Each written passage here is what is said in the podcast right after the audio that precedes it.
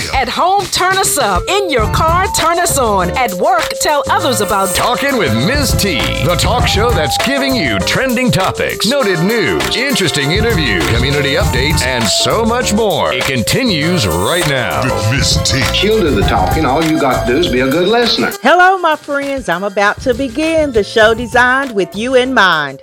You're tuned in to Talking with T, where we chatter about what matters while bringing you the latest in trending news, hot topics, and more. Thanks for tuning in to our first show of May 2021. This is Tanisha Baker, and the month of May is celebrated and acknowledged for National Salad Month, National Bike Month, National Hamburger Month, Military Appreciation Month, National Barbecue Month, Mental Health Awareness Month, and National Foster Care Awareness Month. This week on the national calendar is Thank a Teacher Week. Every profession starts with a teacher. The job of an educator is not easy. We charge them with educating and growing minds. Teachers tackle many roles in a very demanding job. Be sure this week to find a teacher and say thank you. May 4th is officially National Thank a Teacher Day. The theme this month is Bloom Where You Are Planted. Some people tried to bury you and didn't know you were a seed. You are encouraged to take what you have where you are and do what you can. Know that your past does not dictate your future, but it is your present moment that will be the investment as to what lies ahead. It's May 3rd, and if today is your birthday, you share it with your birthday mates. American entrepreneur, record executive, film producer, director, and actor Damon Dash, the legendary King of Soul, the late James Brown, late boxer Sugar Ray Robinson, and actor Dulé Hill. Today on the national calendar is National Two Different Colored Shoes Day, National Paranormal Day, and National Montana Day. On this date in history, in 1866, white civilians and police killed 46 African Americans and injured many more, burning 90 houses, 12 schools, and four churches in Memphis, Tennessee. In 1948, Supreme Court ruled in Shelley versus Kraemer that federal and state courts could not enforce restrictive covenants which barred persons from owning or occupying property because of their race. Talking with T would love to feature your organization or business, become a sponsor, or advertise on the show. Let us help you reach more people and promote your brand, service, or product. Business owners, church leaders, entrepreneurs. Why not build your brand on Talking with T, your urban talk show designed to engage, educate, empower, and encourage? Call today 865 409 1170 for more details or visit talkingwitht.com. All right, listeners, it's that time in the show where we review trending news, and today I have none other than our top investigator. Y'all know what? Most often, instigator P.I. Pam. And we're going to start with a happy highlight. The NFL draft was a celebratory time for many heading to the big league, including Najee Harris, who was drafted by the Steelers, but not forgetting his journey, he hosted a party at a homeless shelter where he used to live. So Pam, did you watch the draft? Yes, I did watch the draft. I was trying to see who my Miami Dolphins was going to get, and I was trying to see where uh, Amari Rogers from Knoxville was going to. So he went to the Green Bay Packers, 85th pick, but I was really impressed with Najee Harris and, and what he did, you know, because most people expect him to do the extravagant, you know, parties or whatever, but he went back to, he went back to the homeless shelter and, and was a blessing to those kids and, you know, their families. Yeah, that was amazing. And that's right, we do want to celebrate Amari Harris and all of those on the come up. So for the NFL draft uh picks, we hope that they make good choices, have a long career, do the right thing. We've seen a lot start off well and so many things happen, so many distractions um when you come into that type of money and that type of career, that limelight. But I wish them all well. Yes, yes, we most definitely do. So what do you think about the only black Republican senator, Tim Scott, who says America is not a racist country?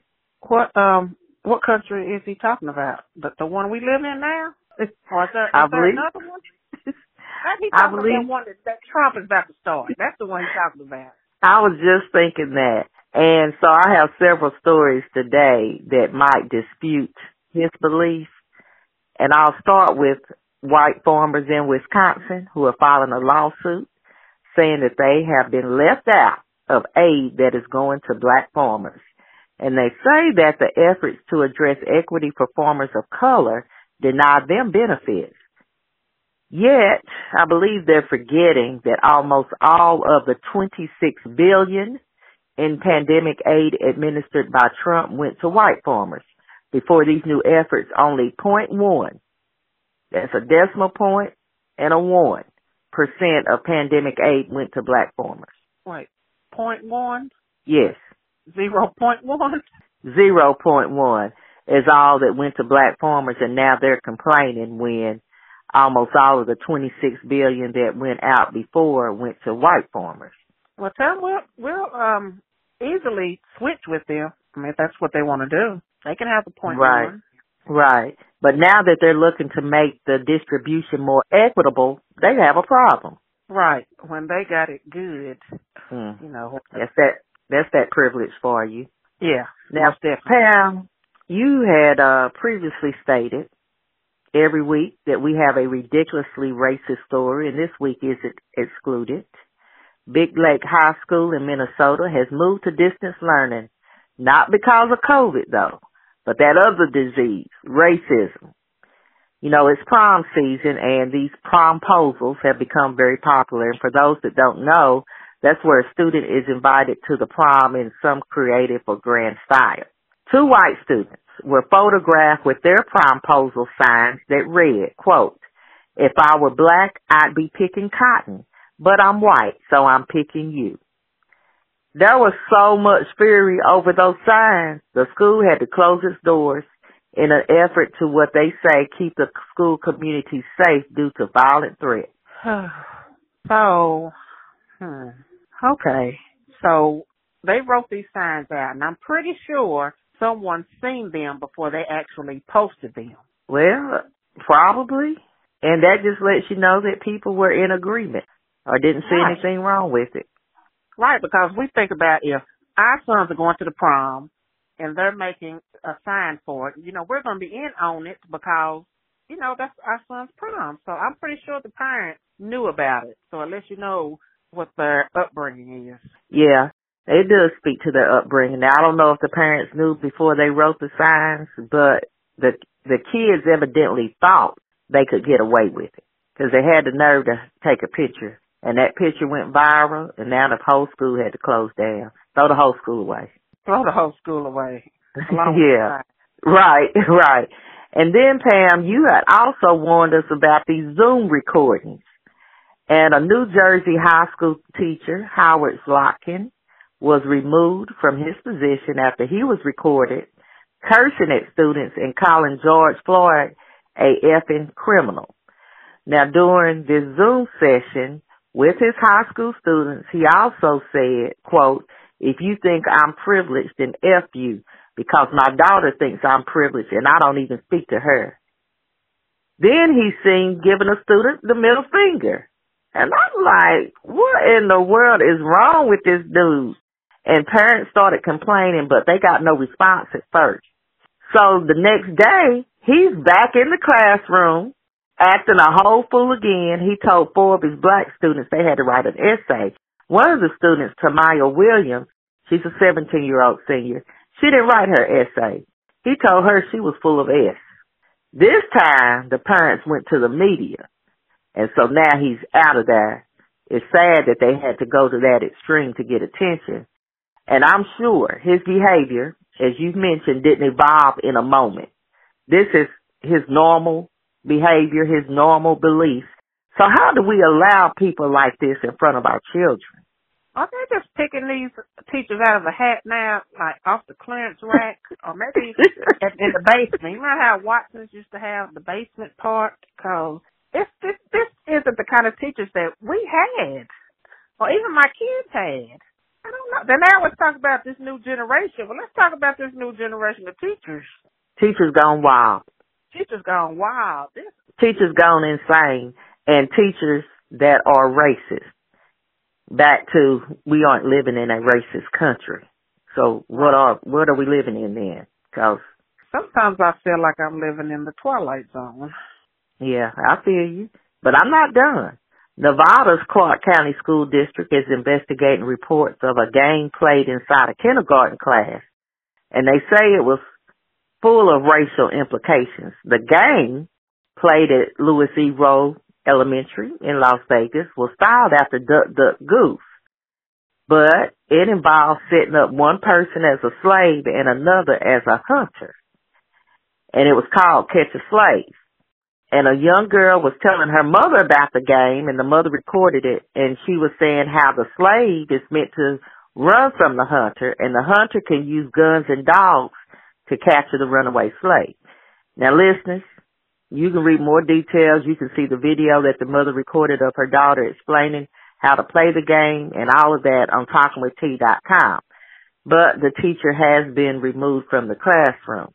Now, Pam, just a nutshell version. A kindergarten teacher has her kids playing a game called Catch a Slave.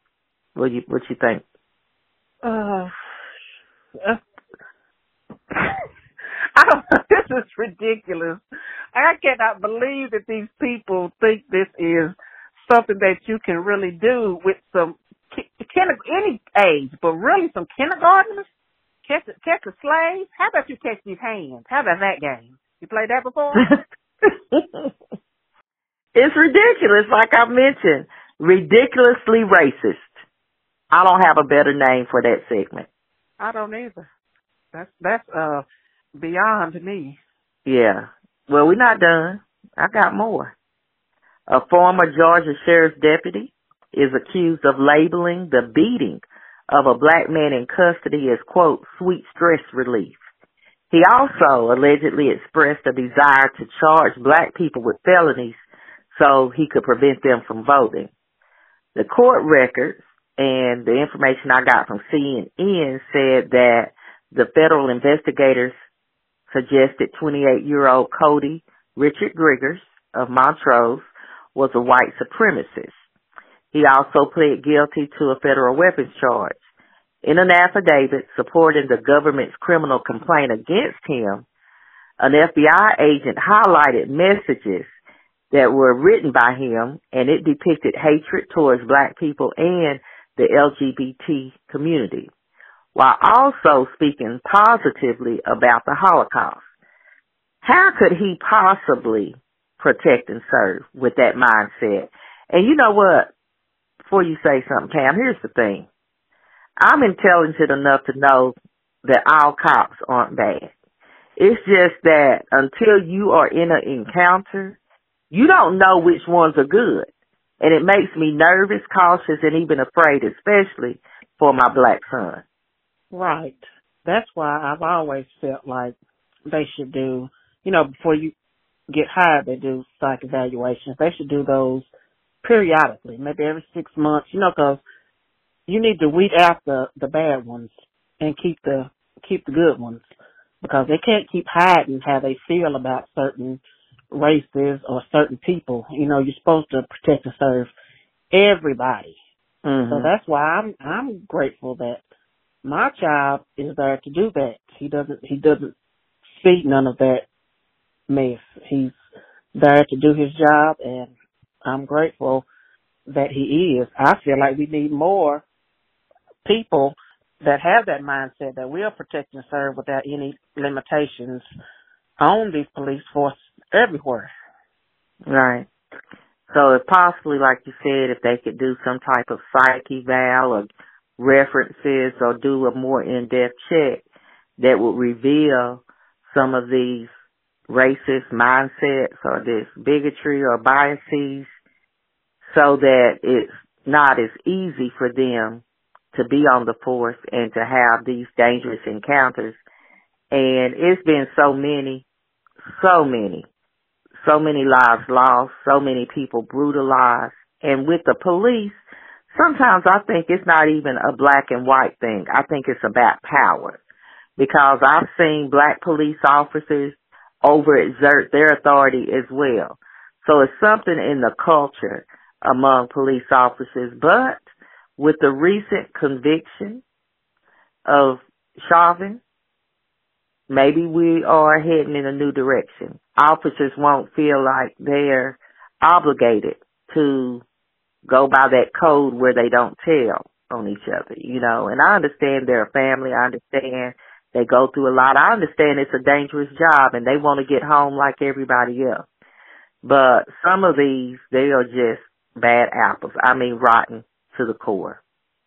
And they're doing more harm than good. No justice, no peace. Oh, wait, whoa, whoa, whoa. Well, Pam, that's all I have for today. Do you have any stories for the people? Yes, since we are on the topic of the racism that we don't have in this country, I have to tell a story real quick about an encounter I had this past week with a woman on Marketplace. I was looking for my mother a washer and dryer. I found one for a pretty good price, so I messaged the woman, um, and she messaged me back, and we were in cahoots about getting the washer and dryer. She asked what the address was, and I told her, and then she said that she really didn't want her washer and dryer going to East Knoxville. And I'm thinking, am I adopting a child or is this a washer and dryer that you no longer want? An so whole inanimate object that she doesn't want in East Knoxville. Right. She was an older lady, so I, you know, I kind of just let let it slide and told her, well, that's fine. You know, this is where my mother lives. So if you don't want it to come to East Knoxville, um, then can you send it to my son because he lives on Lovell Road? what is she? so was she willing to send it to Lovell Road? yeah, she was willing to send it there. I said, you know what, Mabel, just forget it. wow. Mm-hmm. Yep. I guess uh, that's going to be it for this bit, and I can't wait to hear what you have to say next week. And I can't wait to tell it. Everybody's Talking with T, the talk show designed to engage, educate, empower, and encourage the community, is on. WJBE 99.7 FM and 1040 AM. Just the best every day. Well, once again, we've come to the end, but be reminded you can call in with your thoughts or opinions to our talk line. That's 865 409 1170. 865 409 1170. You can also leave comments on talkingwitht.com. Share stories or spill some tea. In the meantime and in between time, engage with us on social media and subscribe to Talking with T Daily, our online newspaper for your daily scoop of trending news to find out what we're talking about. Be sure to stay tuned to the DL Hughley Show right here on the historic WJBE and when you turn down for the evening. Check out the smooth grooves from the Sweat Motel. Thank you for tuning in to Talking with T, your urban talk show. The show designed with you in mind. And we would love to connect with you right now on social media. All things Talking with T. And you can listen to the show 24 7, 365 on iTunes, Google Play, SoundCloud, and iHeartRadio. Now, on that note, T will end with a quote When the winds of change blow, some people build walls and others build windmills. Remember where you heard the word. Keep being kind until next time. You've been listening to Talking with T.